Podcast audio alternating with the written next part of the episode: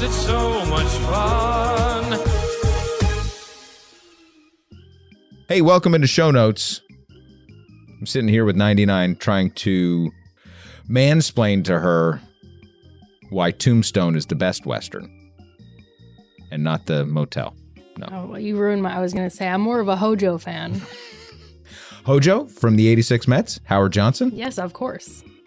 because I started off by saying, say when, channeling my best Val Kilmer, his best performance ever. I mean, by a mile. Mm. So you've really never seen Tombstone? I I don't I don't think I've ever seen a western. A Western. So I'm not a fan of the John Wayne era spaghetti Western, that whole thing. I know the would- one that's like where he's wearing a serape.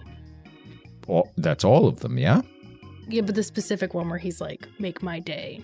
Clint? Yeah, Oh, okay. we had a have a Grateful Dead shirt where it's like That's Dirty Harry. I don't know what it is. Oh, okay. Isn't he wearing a serape? Is that not a western? That is a Western. That's Okay. Outlaw Josey Wales. Okay, sure. Okay. Phish has a song called Make My Days. In Law Josey Wales. oh, Yeah, whatever. We have a shirt and mm-hmm. it says "Go on, Jerry, make my day." Instead of like a gun, he's holding like a tape, like he's gonna tape the concert. That's the only reason I know about and that. so you mixed all your. yeah, Clint serape, metaphors. him, whatever. I don't, I don't know. Okay. I'm sure my Make My Days, Dirty Harry. okay. Outlaw Josey Wales. Obviously Josey different. Wales Phish. Right. Yeah, Not the dead. beautiful song. Anyway, Val Kilmer's performance in Tombstone. Best performance in a Western period. End of story. Kurt Russell's just amazing in that too. I mean, the whole everything, everything's great except for what is that guy Powers Boothe who overacts through everything. yeah, what about have you? I this is unrelated, but I need to get it on my system. Get it. Have you ever seen the movie Atonement? uh, Unrelated, I said. Who's the director? I don't know. Charlie. Is that a?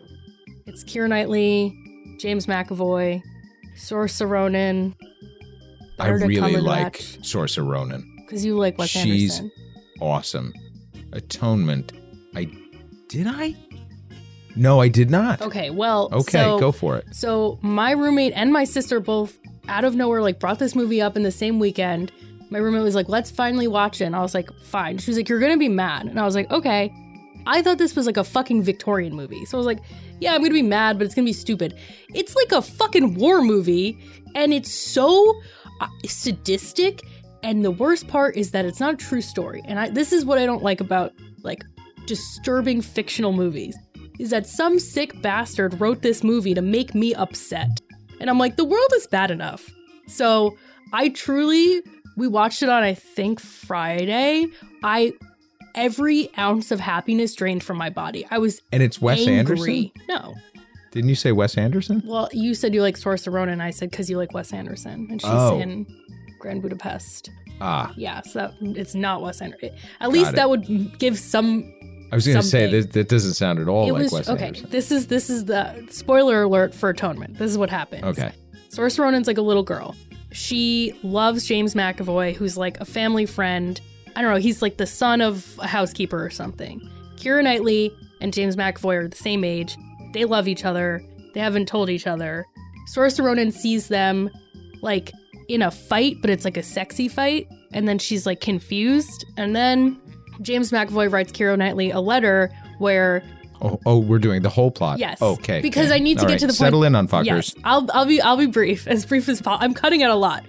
So James McAvoy writes Keira Knightley a letter saying he loves her. He writes a very explicit version about what he wants to do to her, Oh my. and then accidentally puts that letter in the envelope, gives it to Saoirse Ronan.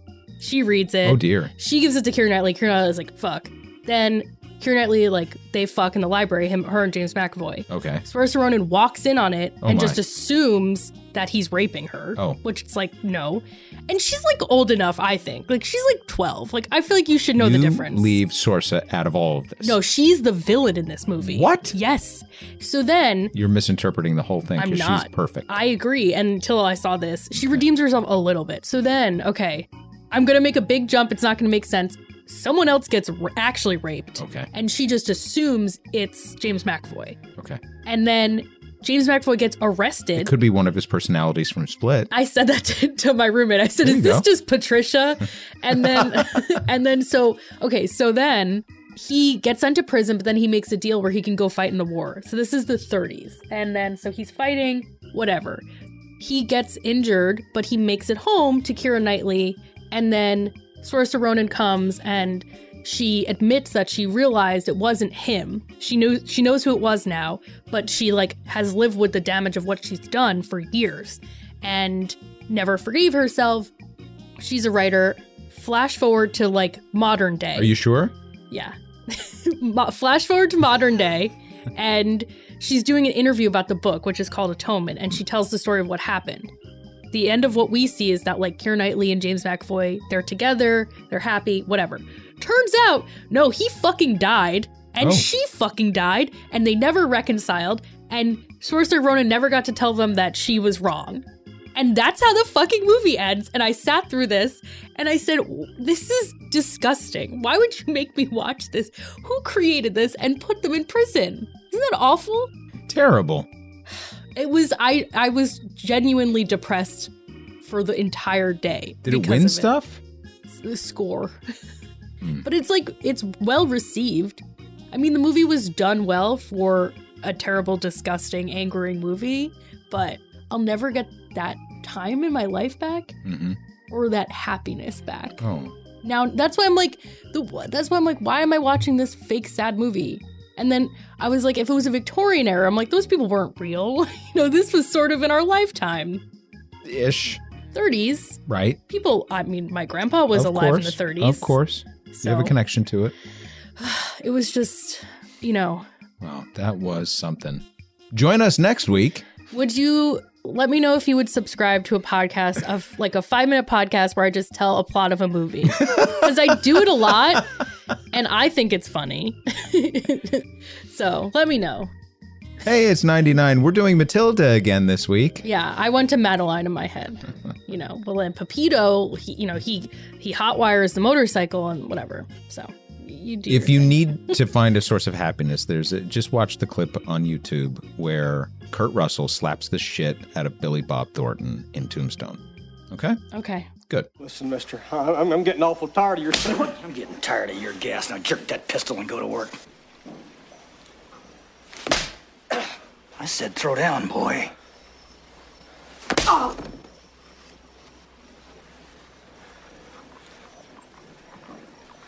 You gonna do something or just stand there and bleed? Okay, unfuckers, here's the deal.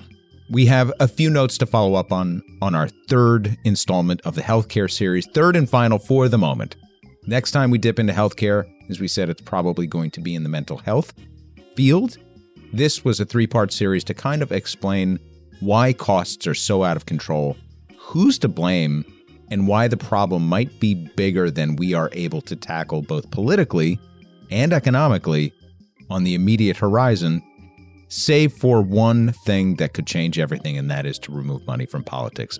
Much bigger issue. A much bigger issue that obviously cures so many more things. Now, I did promise that we are going to enter the autumn phase of the show. It's not the end of summer just yet, it's very close.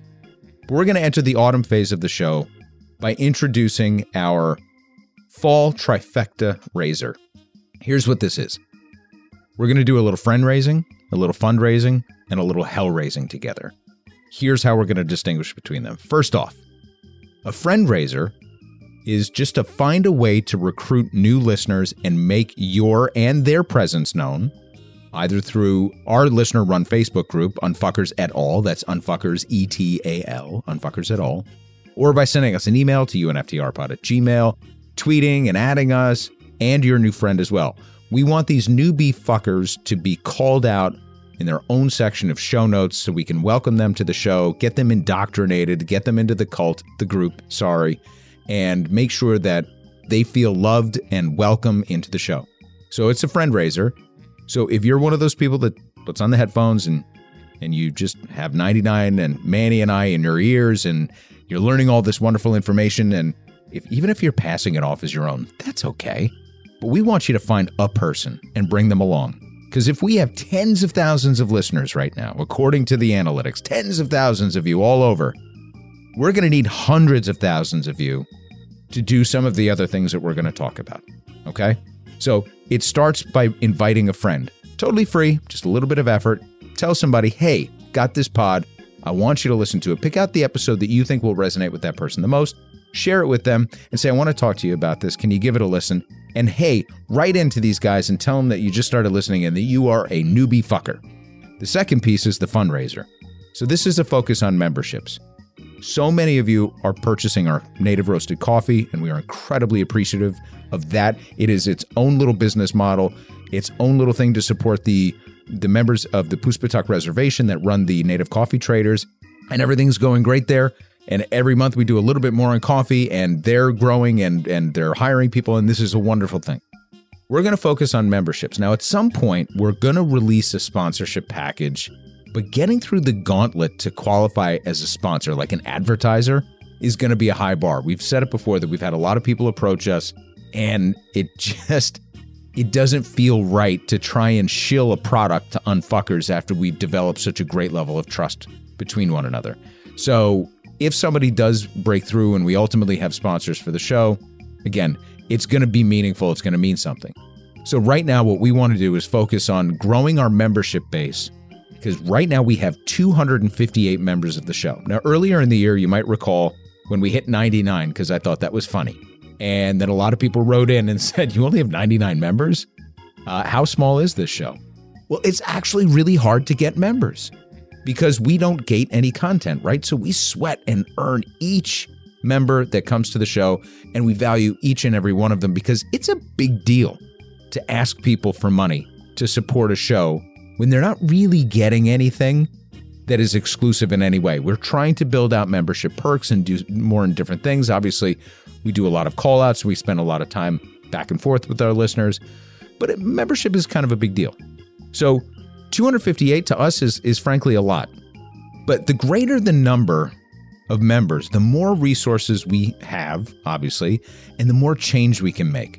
So, our initial goal in this fundraising drive is to get 420 members uh, by the end of this year. It's a lot to ask because that's a 60% increase in members in a very short period of time. But, like I said, goals, man, you gotta have goals. Our ultimate goal is actually to welcome 5,000 members to the UNFTR fold. But at some point, that, you know, will be bulletproof when that happens. And that's going to take a couple of years, but I'm in if you are, right? So we're going to look for creative ways to add some perks and maintain the family feel of the show at the same time. Others, like I said, rely on gating the content, and I totally get it, but access to the show and the content is a cornerstone of UNFTR, so that's not an option for us. So we're looking to get up to 420 members by the end of the year to help us sail into 2023 on stronger footing than we are and add a few more resources to the show. Now, part three. This is the Hellraiser part. We're going to adopt two candidates from this point until election day, so we have precious little time to get our poop in a group. You can easily prioritize what's going on, and um, and then get your poop in a group because that's what we want to do, right? we all want our poop in a group. So we're going to support them vociferously, but positively, and all together. It's time to make our voices heard in the political process. But since we are still an adolescent pod, there's only so much we can do. So we're going to try to create a string of social posts. We'd encourage you to create some social posts as well. We'd like to ask our universe of unfucking artists to contribute to it as well so we can begin to share them widely. No matter the state or the country that you live in, we're going to look for you to help spread the word about two specific candidates one for U.S. Senate and the other for the House of Representatives. So the first is Summer Lee. Summer Lee is campaigning for the open house seat in Pennsylvania's 12th district. She is a progressive who overcame a huge money challenge from outside sources and now faces off against a standard, run of the mill blueprint Republican named Mike Doyle. They're vying for the seat that was vacated by Mike Doyle, a Democrat. And that's very confusing. So the guy leaving the seat was named Mike Doyle, and the Republican happens to be also named Mike Doyle. So there's going to be some confusion in the marketplace for people not paying attention. Be like, oh, my guy's over there now. We have to get the word out about Summer Lee. Summer Lee is a dynamic candidate. She is really, really schooled on all of the issues. She ran a fantastic campaign against some serious money sources. She's just, she's the whole package. We need to make her part of the squad. Now, the other is for U.S. Senate, and this is in our adopted home state of Wisconsin. So even though Nettie's horse in this race was Tom Nelson, Nelson had conceded a while ago to throw his support behind Mandela Barnes. Barnes is progressive and experienced. He's the lieutenant governor right now of Wisconsin, and he's going up against that insurrectionist hate monger, Ron Johnson, who needs to be dispatched to the private sector ASAP. Now, rules of engagement for unfuckers. To me, this is very important. We don't want to troll the opposition. We're not looking to do hit pieces or takedowns or troll the feeds of Mike Doyle or Rojo. That's meaningless. It's pointless. If you're a supporter of Ron Johnson, you're a supporter, and uh, God bless you, right? God, uh, nothing, nothing can save you. So we don't need to add fuel to the fire or any distractions over there. As much fun as we have with like sitting elected official shitheads, we're not in the business of tearing down candidates. Mind you, we'll load you up with ammunition in the event that somebody takes you on. But we want to avoid sinking to their level because, point number two, all that does is validate the opposition and spread their name.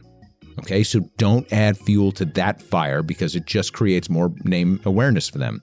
Let the parties kill each other on the airwaves with the negative ads. We're just going to talk up our people. So we're going to try and create some resources and some assets for people to share. We're going to be talking about them every episode during post-show musings. We'll talk about them during show notes. We'll probably do a special feature on each one of them prior to the election. Remember, no matter where you are, if you want to donate, great. But what we really need is to get out the vote. If you know people in Wisconsin, you're not from Wisconsin, please ask them to do you this favor. Asking people to do you a favor on election day is a time honored tradition and it means a lot. If you send an email to that person, it means even more. Send them a handwritten letter and they'll know you're serious. Okay? So, if you have somebody who's a friend in that state, who's a friend in Pennsylvania, and happens to be in the 12th district, which is obviously like a needle in a haystack, but anything that you could do to support these two dynamic candidates would be wonderful, and we can help kind of, you know, feed the caucus there, right? We gotta we gotta keep feeding the progressives. So that's what we're gonna do. It's a friend raiser, it's a fundraiser, and a hell raiser. I was going to suggest can we maybe provide some sort of like templates? Yes. That would be wonderful. Okay. Yes. Who's going to write them? Are you talking about written templates for the Ask Me, Do Me Favors or the templates for social posts? Either, just like some copy that people could use. Yes, 100%. Who's going to write it? Me. Okay. Yeah. Just checking. Yeah. And then I just got an email from Headcount, which uh, I think I've brought up before. And September 20th is National Voter Registration Day. Ooh ha. So that might be a good a good tie-in here. Post about that. Ask people if they're registered. Say, hey, are you registered in this state? Vote for this person. That's right. Young fuckers, make sure you're registered. Young Don't fuckers. leave anything to chance.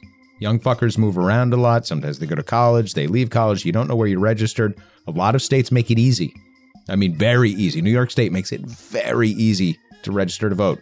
Other states make it very difficult on purpose. So make sure you're registered.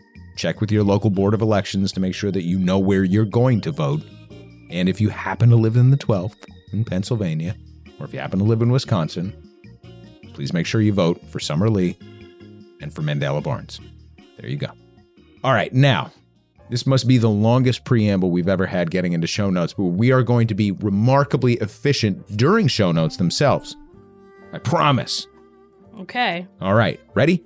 Derek in Vancouver, a serial uncanucker, said, Maybe I missed it, but I don't think you mentioned the Hawaiian healthcare system, the Hawaii Prepaid Healthcare Act. I don't have any direct experience with it, but it sounds a bit similar to the Canadian system from what I've read. I did not get a chance to look into this. Unfuckers, any, ooh, what are we going to call Hawaiian fuckers? How about sovereign kingdom that doesn't belong to the United States and just happens to be in between us and Japan fuckers? That one's a little lengthy. Is it? Alohan fuckers. Is that too like stereotypical? No. Lei fuckers. Haole fuckers. What does that mean? I think haole is the Hawaiian derogatory term for Americans, for white Americans that come there and Mm. live there. I don't even know. Not. Is haole like, a, is that a, can you even say that? Unfucker? Okay. Aloha fuckers. Just let us know. Can you say the word haole? Is that bad? Because I had a Hawaiian friend growing up who used to call us all haoles, but I don't actually know if that's okay. And the other thing is, tell us about your healthcare system. and how it differs in Hawaii, how expensive it is, how accessible the hospital care is, et cetera, et cetera. That would be very interesting. A website called BigIslandNow.com says it's not a bad word. Oh, really? It says it's been around since before Captain James Cook arrived here in the Hawaiian Islands. See, but okay, how do you feel about gringo? I don't care. You don't care? You can call me whatever Does anybody care? they want. I'm sure I see it's in. I, th- I believe it in, to be in the same vein as like gringo. Or like cracker. Yes. Bo Yeah. Bice cares. I've definitely I I can't you know I've definitely talked about this video. I definitely have. No? Bo Bice got called a cracker at an airport Popeyes and then went on TV and cried about it. He said, I don't care if you're Bo Bice, Bo Jackson, or Bo Diddley. Everyone should be treated the same. Hmm. Okay. Well, He He's a literally he cried. literally. Yeah. Oh yeah. Hmm. Physically, literally, figuratively, any other word I don't know the t- correct usage of. All right. Metaphorically, All right. What did Andrew S have to say? Uh, so Oh, Andrew. S. said, in one of the recent show notes, a fellow on Knucker wrote in describing his experience crossing the border for healthcare. I would like to assure your listeners that the vast majority of Canadians are not doing this. Our hospitals are under equipped, understaffed, and seriously underfunded, especially my province, where the provincial government is slowly stripping away our public health care. I would still rather be in this system than be in debt over a hospital bill. I'll take five hours sitting in a waiting room with a broken arm over paying 500 bucks for an x ray. Yeah, I don't think we spend enough time talking about how the Canadian system actually is. We talk a lot about, or you hear a lot about the Canadian system is either terrible and socialist or it's just so much better and so much more advanced. I have uh, family experience with this, with people uh, being in very, very long queues to get coverage. And, you know, it, it's, again, it all, it all depends on, it all depends on what you value as a society. It is better there on balance, but we have access to much better technology and can be more timely and efficient for all those who have the coverage to do so. There's a happy medium and it's called France. Anyway, uh, thank you for writing that in. I appreciate it. It was interesting to see that our first two emails come from Uncanuckers.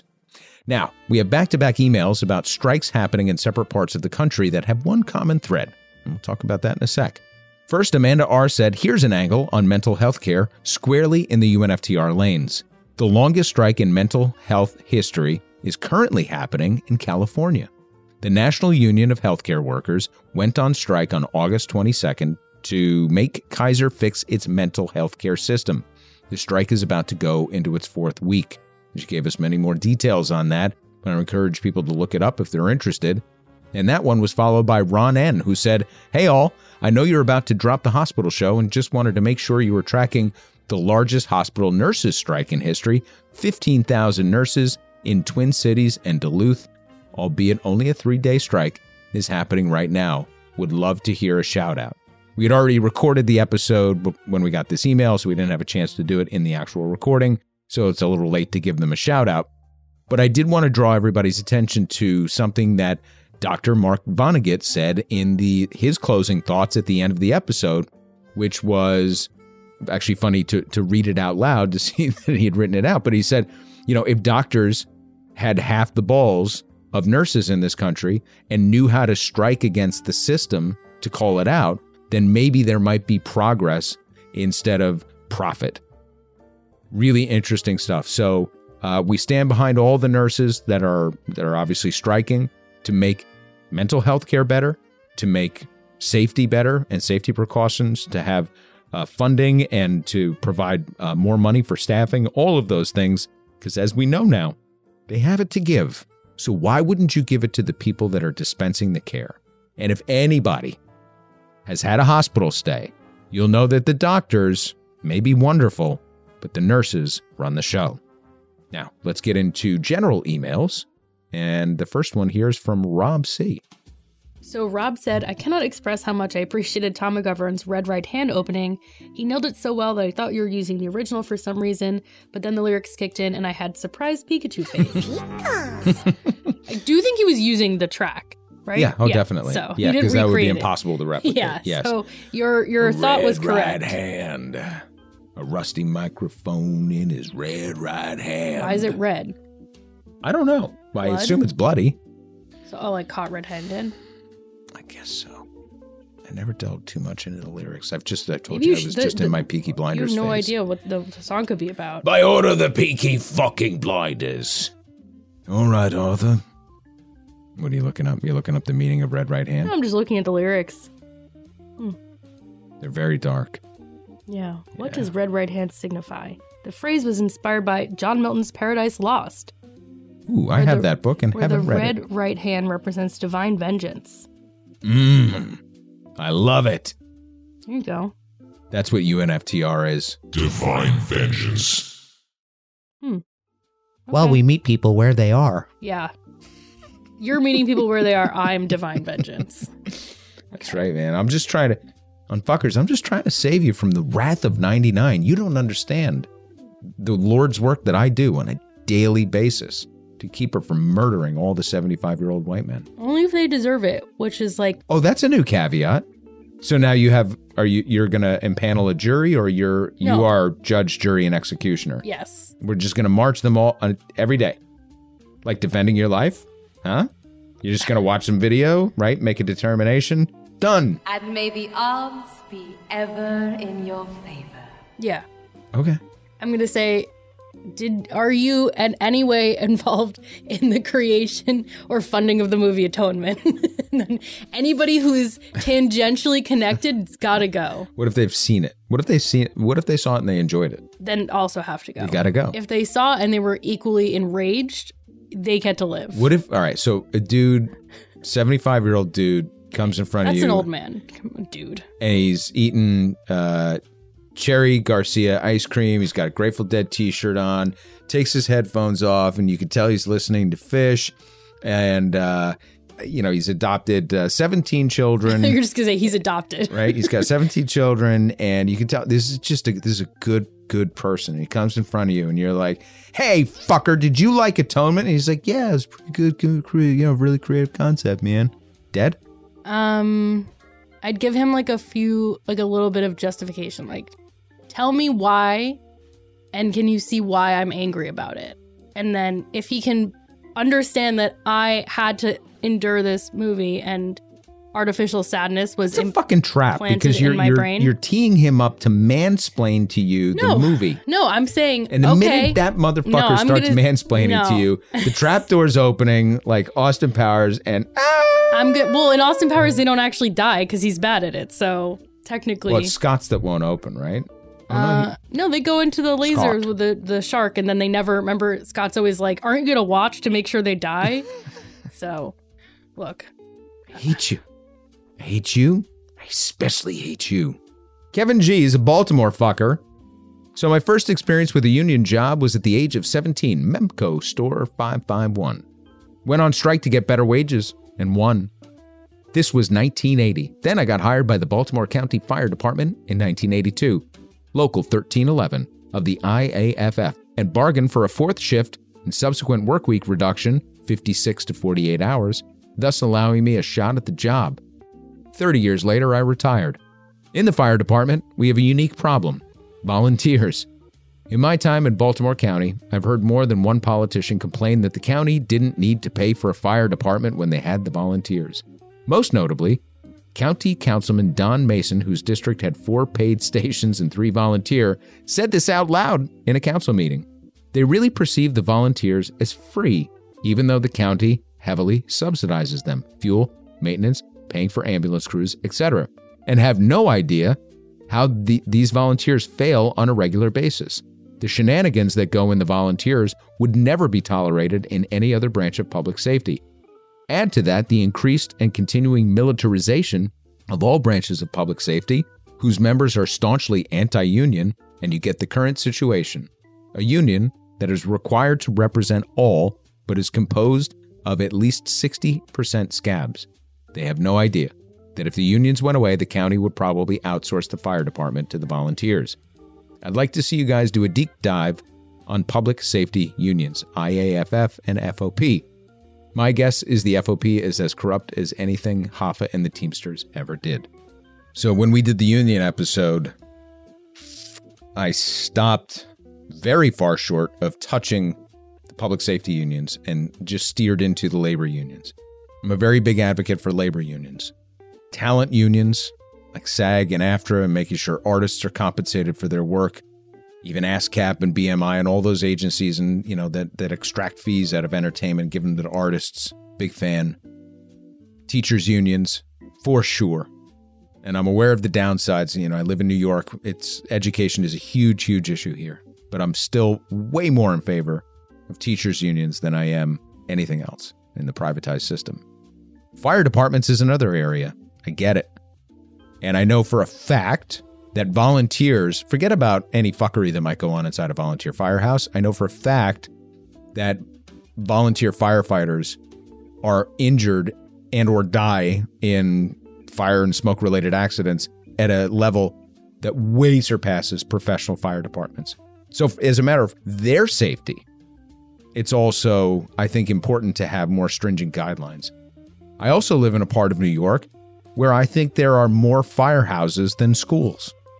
By like a lot. There's probably more firehouses than houses. I think we each get two firefighters. I mean, it's just it's it's absurd. It's really silly.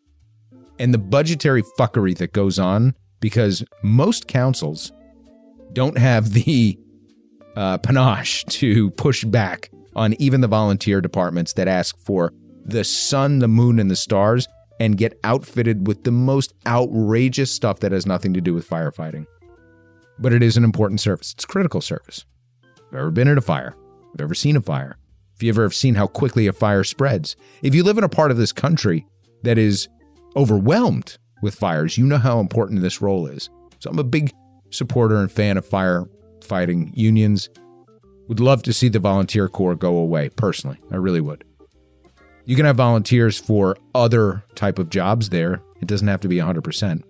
But you know where I'm going with this, and that is the police unions. so, yes, we're going to have to do an episode on it at some point.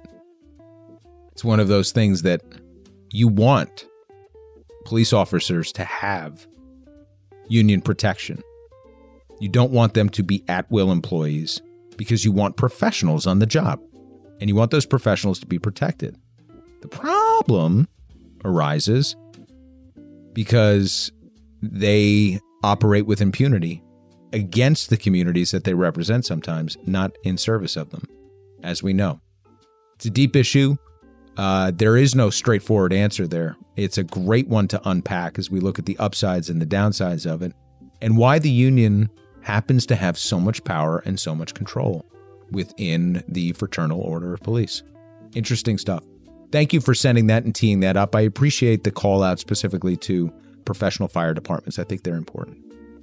Okay, and Brendan C said, just wanted to say thank you for the show and share some YouTube recommendations. Video essay love rather than book love, if you will. So, Brendan shares ContraPoints. I feel like we've talked about them in the past. It sounds familiar, but Brendan gives some descriptions for each one. So ContraPoints covers cultural issues, particularly in particularly whatever in the LGBT st- space. I'm only just, laughing because you've seen me midstream correct my particularities with the specialities as we're reading scripts, and I just sort of like give a little eyebrow raise, and I always see you smile when I'm like, in particular. and especially, it's just why'd they make it that hard, you know? Well, so she's known for meeting the right, especially young reactionary all right types where they are and being able to help deprogram them. And then shared one on incels as a starting point. So I'll link that.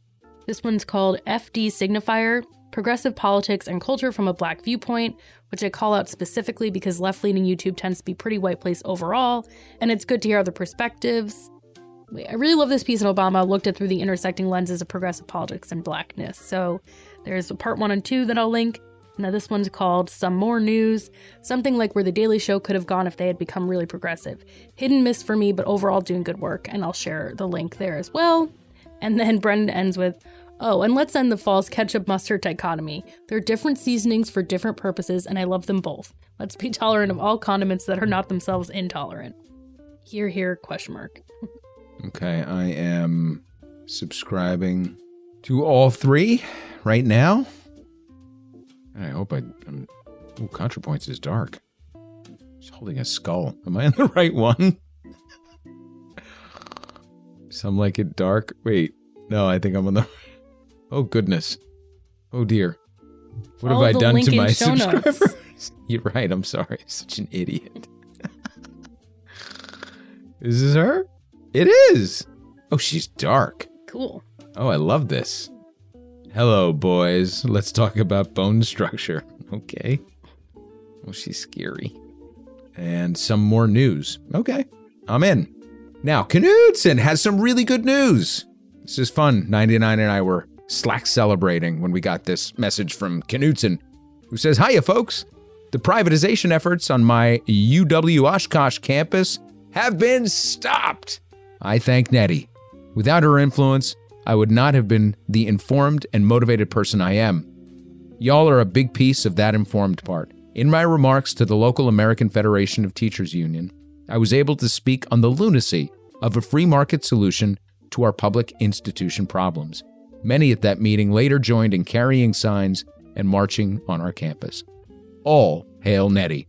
I am so, so happy and, and so gratified that this happened.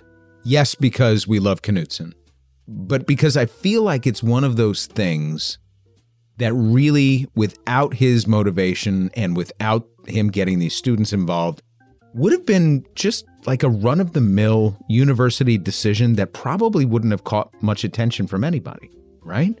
Yeah, I think, I, I mean this in the most polite way possible. I think college kids like protesting because it's all they kind of have. And a mm-hmm. lot of times it does nothing because, like, this, I know this sounds really cynical, but like, kids at my college would protest, like, they were protesting against Ukraine. I saw, like, the Ukraine Russia, not against Ukraine, sorry. Scratch that from the record. But they were, like, walking around with the Ukrainian flag in support. And I was like, I know it's in solidarity, but it just looks silly to me. I, I'm just being a cynic and an asshole. But I think because this is something that actually incites change, Yes. You know, Yeah. they're gonna be all over it. It's exciting. Do I sound am I am I a dick? Do you think I'm a dick?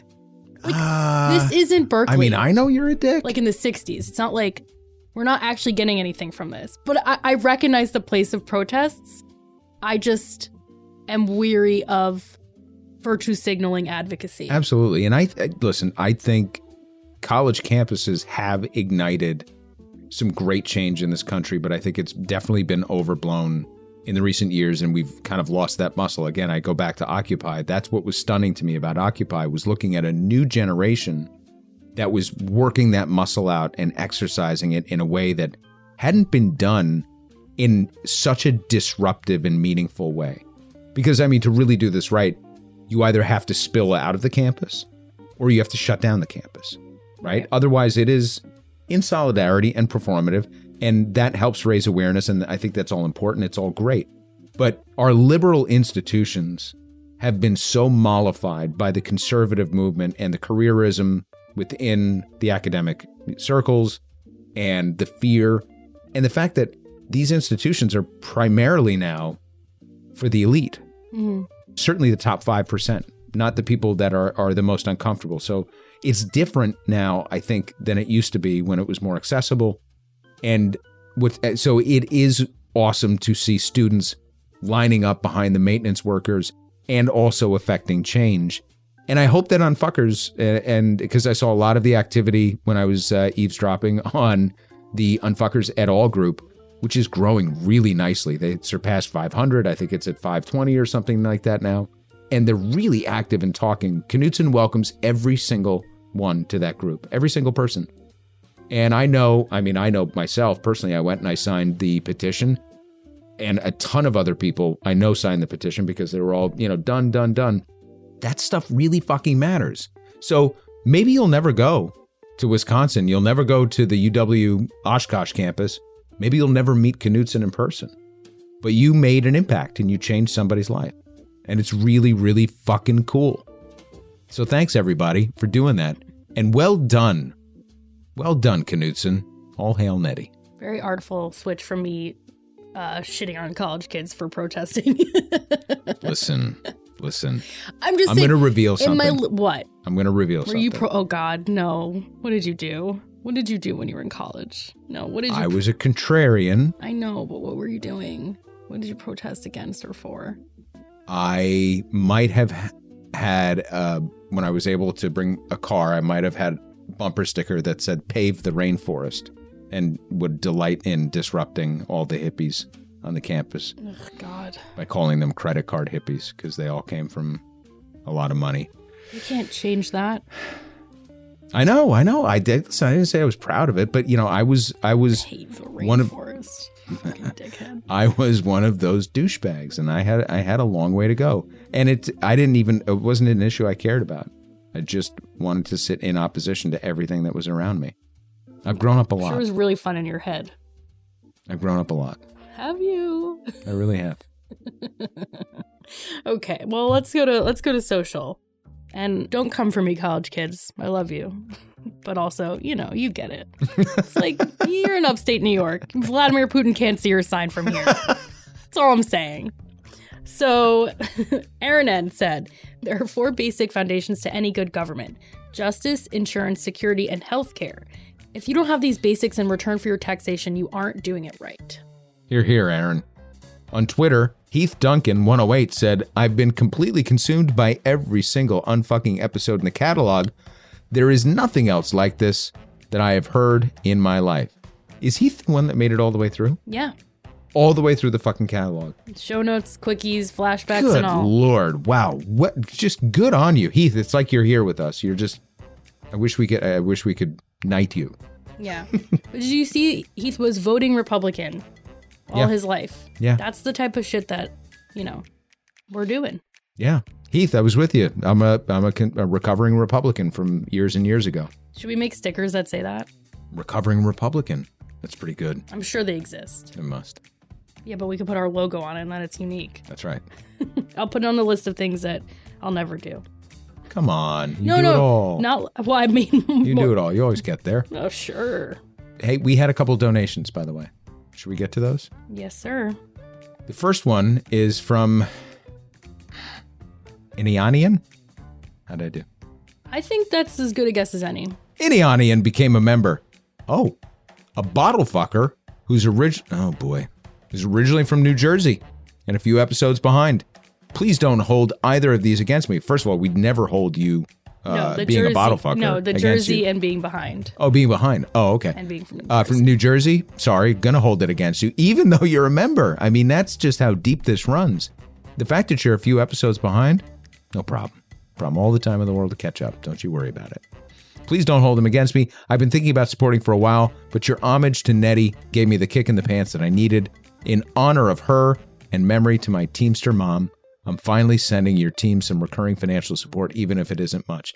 Thank you for helping me find the words and the history to defend what's right and meet people where they are. Keep fighting the good fight. I love everything about this, even the part about you being from New Jersey, hmm. because that's truly meeting one another where we are. And I, I just, can I get, why? Have you noticed that like literally everybody from New Jersey that writes in is cool or funny? I, think feel like everyone who punked. writes in is cool and funny. It's just the rest of them, right? What? So the rest of them The are rest? not. The ones that don't write in, I can Oh. still hate them, right? Well, sure. I was saying all of our listeners are cool and funny. It's true. It's true. Okay. Well, You're, try- you're going to name the ones that aren't? Let's come for them. no, I mean we had one early on. It was a detractor, then a supporter, then became a detractor again, and that's it now, right? Everybody else loves us. I'm sure I could find a detractor very easily. Listen, if I didn't lose everybody over my love for ketchup, then I think they're with us for life, right? Sure. the pave the rainforest might go, it's like a hair too far. Listen, it's 30 years ago. I was I was a child. Yeah, I- but I have know you not what I repented? did. Oh, I've often, often. What have you done for the rainforest? Well, I visited, not the to the rainforest, but I went to a rainforest, Have you been to the Rainforest Cafe, though? and I've been there. You apologize to the talking tree. Uh, I don't think I, not on like bended knee. I didn't go up to the tree like the Wailing Wall and stick a Mm. note in it. You know. I went to the Rainforest Cafe as a child and I got chicken nuggets. I wasn't a vegetarian yet. I was Okay. quite young. Mhm. And then it like fake rained from the sky Oh. and I cried. Why? Because my chicken nuggets got wet. That's a little ridiculous in a restaurant, right? give me new ones. yeah, that's a little ridiculous, right? I think I was scared. Nobody wants a wet nugget. Put It that on a like- bumper sticker. Ew. It was like sensory overload, I think. Yeah. Like, you know, there's a tree yelling at me, the sky, it's thundering inside. Well, for Maria's sake, down in Puerto Rico, I went to El Yunque, Nice. rainforest in Puerto Rico, on a handful of occasions. I Used to love going to Puerto Rico. One of my favorite places. Wow, humble Yes. brag. Um, listen, it was it was the '90s. It was a, a lot cheaper to fly, and uh, it didn't take nine hours to uh, get through security at the Mm. airport. Okay. Yeah. Cool. Do you want to read the next one? Sure. Okay. At Kevin Meyerson, well, I just garbled that all Kevin up. Har, har. At Kevin Meyerson, bought five coffees and became a member. Goodness gracious, a double dipper. I've been a happy listener since the beginning. I'd like to hear more about climate change. Obviously, he doesn't want to hear me go on about paving the rainforest then. And particularly about renewable energy, energy efficiency, especially in buildings. Ooh, hitting some of my jam here. We could talk about how LEED certification is fake. We can. Electrification of transportation. That's a good one too. Um, sounds geeky. No, it's it's it's not geeky at all, Kevin. sounds geeky, but it's all critical policy for addressing the climate emergency. Also, it seems that this area is one that many folks suffer from preconceived notions, mainly caused by disinformation, but also from the difficult technical level. Yeah, I would want to tackle them separately because I, there there is really a lot there. Energy efficiency in buildings and in homes to me is one of the most misunderstood, underreported aspects of stemming the tide. So we've talked about food and the and the protein industry.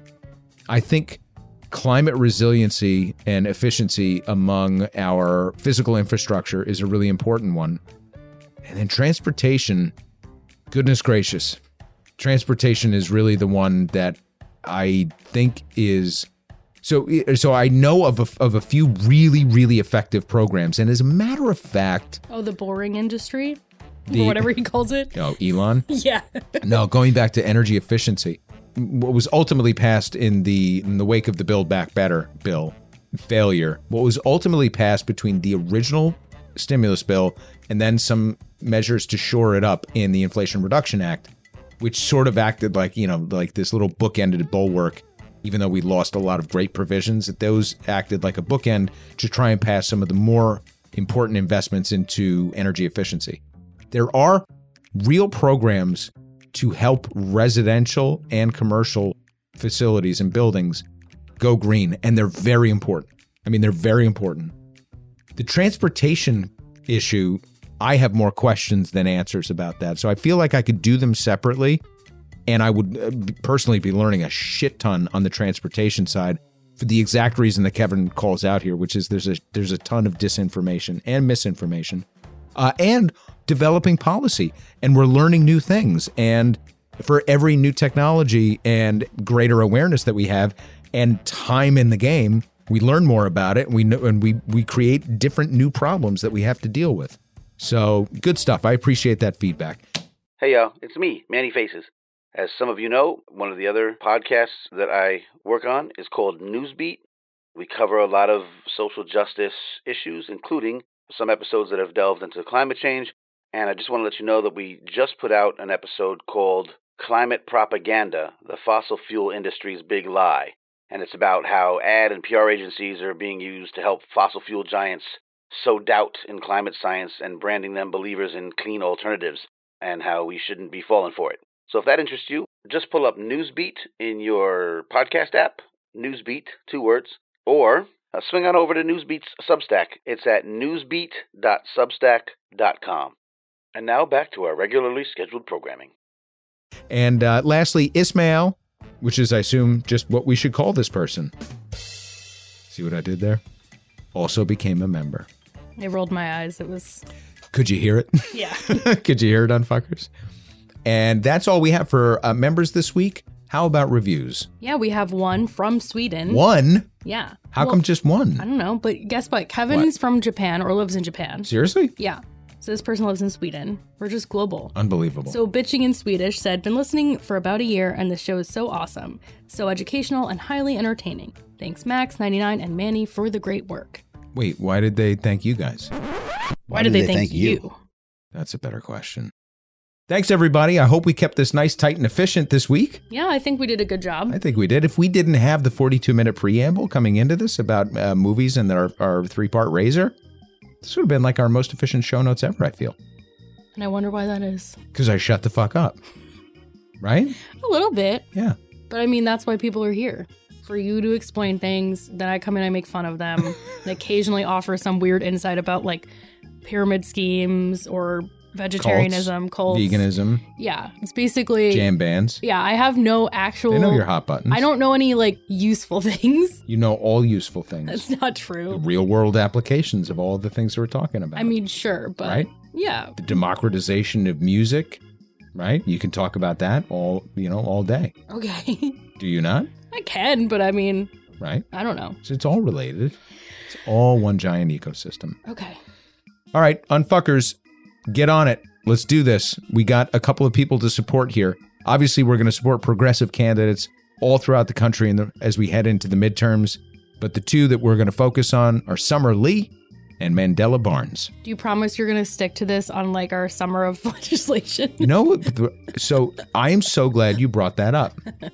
And I have to be I have to be honest about this. The Biden administration did way more than I thought it was going to. Because typically as you get closer to the midterms, things don't get across the finish line.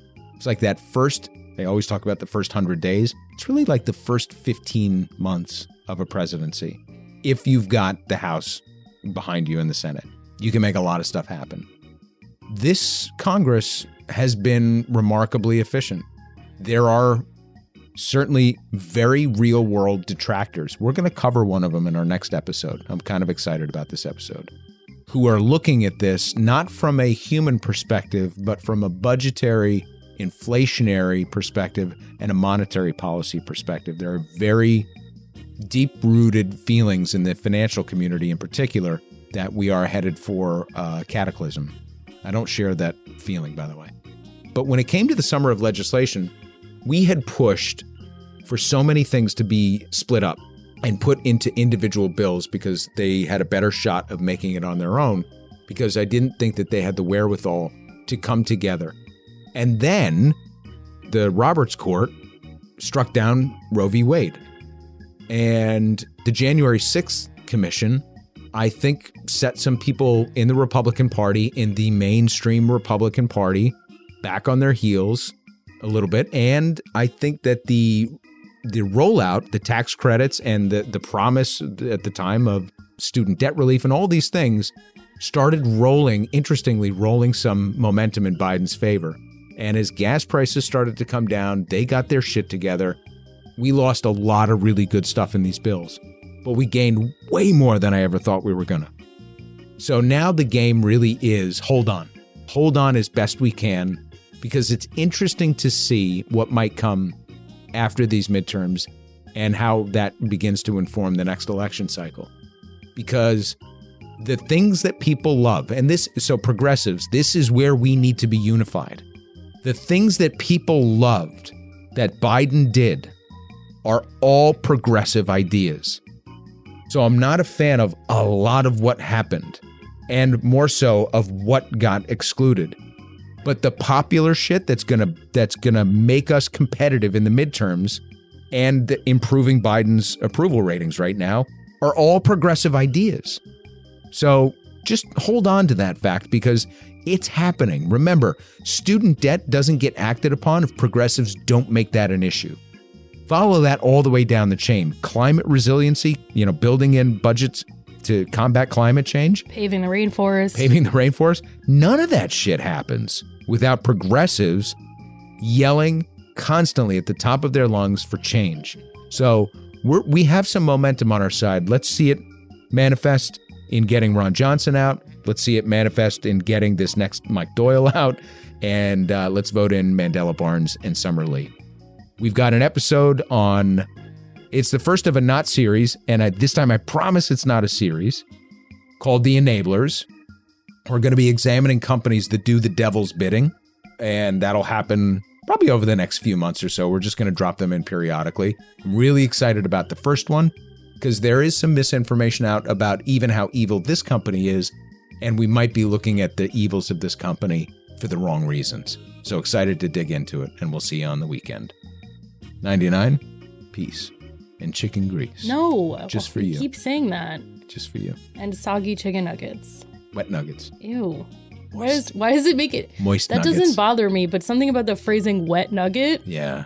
99's wet nuggets. There's another Nope, bumper sticker. I don't like that. That's the one There's I want. something weird in that. so weird. It's, no, It's it's no bueno, I know. yeah. Can you figure out something so we don't leave the unfuckers with this?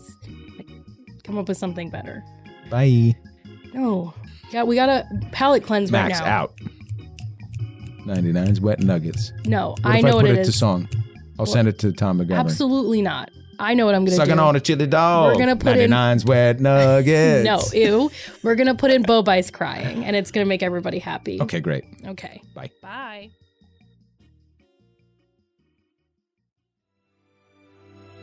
I'm very, very sorry for the terrible distress that I've caused. James McAvoy, Keira Knightley,